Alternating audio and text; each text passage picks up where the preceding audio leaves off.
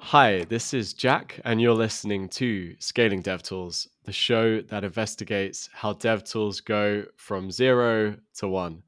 Today's guest is Kuba, the CMO of Neptune.ai, a metadata store for ML ops.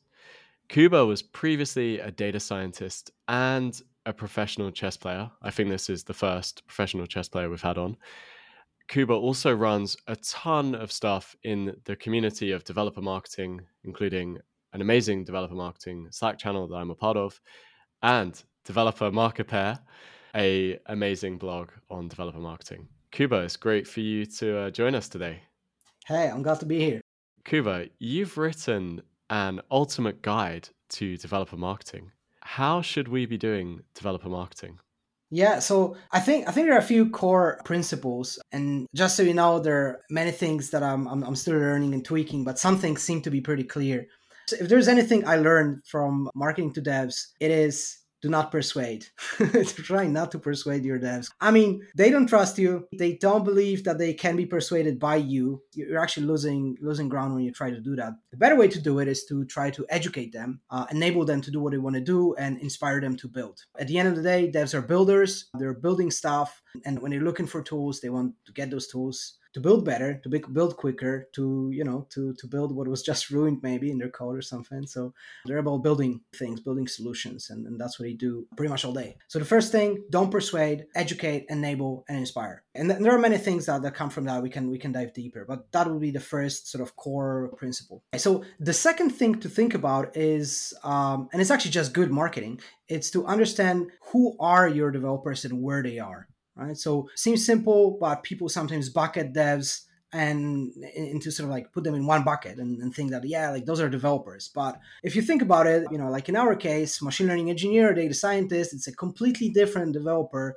sort of persona than a uh, maybe more senior java developer at some german enterprise. Like it's it's completely different. So you know those folks will be in different places they will need different language different things and the ways to get to them to present your solution to talk about the problems that are that are in their space or that you can help them do it will be completely completely different. So again it's just good marketing but i think it's important to say that understanding your developer persona and, and going into the places where they are is super crucial, right? So obviously people saying, you know, good channels for devs are Twitter or maybe Reddit or, you know, devs don't like ads or something. Like it is, you know, it's generally true. But if you think about your particular persona, where they are, maybe where they are in their journey, it may be valuable to them or it may not be. So you know, think about this maybe older, a bit older Java uh, Java developer maybe has you know two kids, two kids and, and not a lot of time to and maybe you know not a lot of interest into you know spending their his time on reddit going to reddit to try and talk to this persona. Maybe something that you cannot do right? And you can talk to them but that's not a way to do it. Actually you know it could be interesting and it could work uh, if you understand that maybe you know you should be going for uh, someone from their circle maybe the work circle maybe somebody who they're working with maybe more junior person who you know who is in all those communities who really wants to learn everything there is about java and new frameworks and everything and they will actually present your solution to that more senior person their team. It's just understanding those journeys i think a lot. So being where they are not where you want to be i think uh, really important. The, the, third thing is very specific to devs. I think uh, what is interesting is that as devs are, are building things all day and then they're in front of their computer trying to solve problems that they actually have right now you know they're looking for solutions to their problems all day. So if you can be there in in those uh, flows of, of them looking for their solutions that's great because they are actually doing it. And you know it's not if you connect if, if you think about your you know job as a marketer or, or in other you know niches it's not that you're googling solutions to problems all day. That's not exactly what you're doing maybe the, the problems are a bit different. Maybe sometimes you google obviously you know, everyone googles. But like with devs that that will be that that is really happening a lot right? Because you know this is this is part of your job. And then then something uh, sort of maybe external push that is very interesting in dev community people want to upskill you know? They they uh, they want to upskill they want to learn new things and there are two you know sort of two two reasons for that. One you know as a builder and as a person who loves their craft you want to be better at your craft. So that could be a motivation for some group for some other, it's it's it's a bit more down to earth if, if you're just thinking about job market and you're just thinking about your next position. right? And you're thinking, you know, what should I know to, you know, to maybe land a better job or just have a good situation on the job market? And you and you're looking at those those uh, different technologies, so you're sort of pushed to look for those new and different things um, that are out there, which maybe is not, you know, not, not that typical and that doesn't happen that often in other uh, audiences. And then the third thing would be, you know, when, when you actually get those people to your side, you get the, those people interested in the product and, and what do you do, try and let them do their thing right? Get out of the way. So you know they're builders as we said right? So you know they want to build. The the easiest way for for a person to actually you know have a smell or a feel of, of, of building is to try a product right? So if you have it you know if you have the sandbox an environment or something like that or you know or just a free version of your tool that they can try and, and, and use this is what they want you know they don't really want to see a demo from someone you know because this demo could be like the tool maybe is not actually working you know i just want to see that it that it is working. So let them get to this get out of the way let them build. And if you can do that for various business reasons although i don't know how many of those business reasons there are if, if, you think about it you should let them you know have some sort of a smell of building. And, and usually documentation is actually the smell of building or code examples you know, where they get a smell of, hey, this is actually a real product. This is how they solve it. This is how we actually do it. You know, when when rubber hits the road, this is how I would code my situation. So, you know, making sure that those examples and documentation is out there is really important. So I'd say my core four steps, I guess, or pieces to uh yeah, to doing dev marketing. That's really amazing. So you've outlined your four pillars of developer marketing. Kuba's four pillars of developer marketing. How are you applying these at Neptune? So when you think about it, let's maybe take some things that are super vivid at, at what we're doing, right? So one thing I, I mentioned that is, you know, people are actually looking for things, right?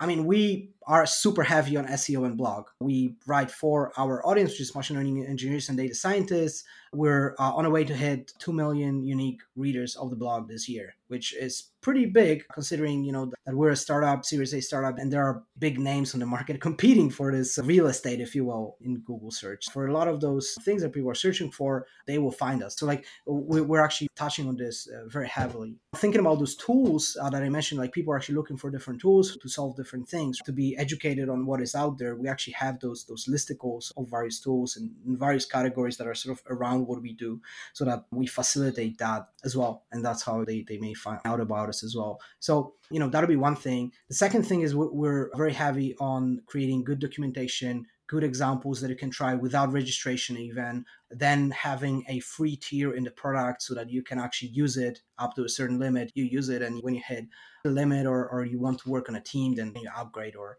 uh, but but otherwise you can just like you know do your thing build you know what you want to build and in our case it's a more of a record keeping if you will uh, you know and a tool that helps in, in iterating over the models that you're building but either way i think that the ideas are the same you know in the way where you know you can get into this and see that hey this could be the thing i need and you can actually try it. And you can see those examples you can see the docs you can see the sandboxes and public projects or everything. So we really try to be heavy on that so that you have almost zero investment if you will from yourself even not even email you know if you want to just just try out the basic quick search or something. So i'd say that that's that's important. And then when, when you think about the sort of maybe the persuasion part just showing the options you know that's I remember this one dev a couple months back. He said something like, "Show me the options and let me let me choose." You know, and it, it feels like really devy. And and that's when you think about it. Like common rule would be, "Hey, just have one CTA everywhere." I don't believe that's that's the best approach with devs. Like with a lot of devs, I think it's very navigational and like show me the options let me choose I'll, I'll find my way like i have a problem right now i'll find my way if i want to learn something i'll find my way it's not about you telling me that this is the one thing i should do right now I'm not convinced that that in especially with individual contributor devs, this approach is better. That's a very hot take. So forget about picking your CTA. Have many potentially. You stand by it. I mean, if you think about it, it's sort of like a decision tree as well. You, you sort of want to understand, like, hey, do you want to do this, do that at this point of the page? You know, you already don't have people who wanted to try right away. So what they want to do, maybe they want to see particular set of features. You know, and great examples of teams that do it really well uh, if you go through their websites is you know for example tailwind uh, tailwind css is just i think it's just like an amazing example of, of how you build a homepage for devs. Yeah if you see you know the amount of different buttons and different information that is there it's just it's just huge. And you know and and uh, but, but i think it really really touches on what the devs need and want. And they have an incredible rep within the community right now and and rightfully so. There are other other pages that are absolutely great. I really love Algolia's. Algolia is awesome. There are many many many good examples, but um, it's not you know it's not a one button. You know, it's definitely not in, in most cases. Kuba, I can't not ask you a little bit about your SEO strategy now that you're hitting two million visitors on Neptune. How are you thinking about SEO? Yeah. So hey, I'm not gonna you know give you all the all, all the secrets, uh, if you will, but you know, at the end of the day, I don't know if there are that many secrets. So the way I think about it is like you start thinking with with those with, with the awareness funnel and understanding. So for, for those who don't know, you have unaware, problem aware, then there is solution aware, product aware, most aware, different different groups, and you know the most aware search query would be something like Neptune pricing, right? That would be the most most aware somebody is just checking the price maybe once in a while because he's looking for you know some discounts or maybe changes in pricing or something. Then the product aware would be you know that person understands all the all the features and everything. What do you do? Then the solution aware would be what are the tools in the in the space? And problem aware what are the problems that those tools can solve and they're solving? And then unaware is that i have a problem or that you know that there is that the problem has a name you know and things like that. So what i think is, is best is, is to sort of go down from most aware and just think about what are the things that your people are searching and and start filling it from the top.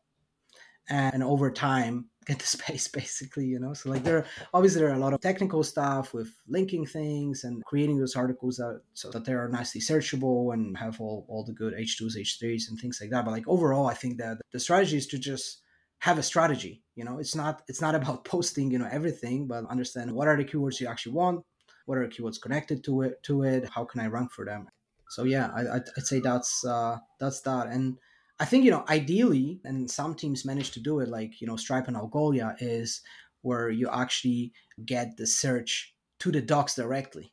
That's just the holy grail. So like somebody's looking for payment solution for python or something and you end up on a integration page for i don't know a python api for stripe page can get better than that, but we're not there yet. Maybe someday. I think you know that would be absolutely ideal, right? In order to do that, the market needs to be at a certain maturity, you know, etc. I think in terms of mm. like the amount of people searching for those things, I think that would be the ideal stage.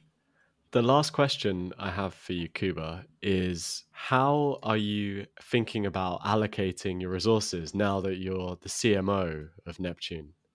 It's a good question. So like I think about allocating resources as if there were bets, as if that was my, you know, sort of investment portfolio and and I have bets that I'm making, right? So you have your sort of core part of the portfolio maybe a bit less risk, uh, you know, less risky. The potential return is what you're to get from it. Then there are more risky bets, so you allocate maybe less resources, but you, you kind of hope that it's, it's, it's going to hit gold. And then actually when you're testing those those new channels you try to put as little resources as possible to get to an mvp of a channel if you will right? So uh, there's this great book from weinberg traction that talks about this bullseye framework that does that where uh, you know you divide it between experimentation and optimization and during experimentation you try to try to test out whether this could be you know working and then in optimization you're actually optimizing particular channel. And so, something that i that i want to add to that is that i try to almost think about this even go further with this investment um, analogy, if you will, is uh, we have this culture of extreme ownership. I mean, it's certain tweaks to it, I guess, uh, to, to the original uh, on our team. I, I, really like to think about all, all the folks working on those projects and programs and, and, and experiments in on, on my team as, as CEOs of those channels or CEO of the program, CEOs. So like people are actually thinking that, you know, this is a small business that they're running and and there is an investment coming from you know from an investor who is thinking about where to invest their resources. It's on them to figure out how to how to do it. And as an investor i, I really want to help because you know my money is in this but i you know ultimately i cannot run it run it for anyone right? Like they, they have to do it themselves. So I, I really like this uh, you know ceo analogy there. That's really really cool. Okay so that's all we have time for today. But kuba thank you so much for joining if people want to learn a bit more about you or what you're working on, where can they find more? Yeah, so uh, you can find me on LinkedIn at, at Jakub Czakon. You can find my blog at developermarkepear.com. And also, it would be awesome if you join our marketing to dev community where we're talking about those this stuff on on Slack, and I really really try to be very active there. I can confirm it's a great community. Thanks everyone for listening. We'll see you next time.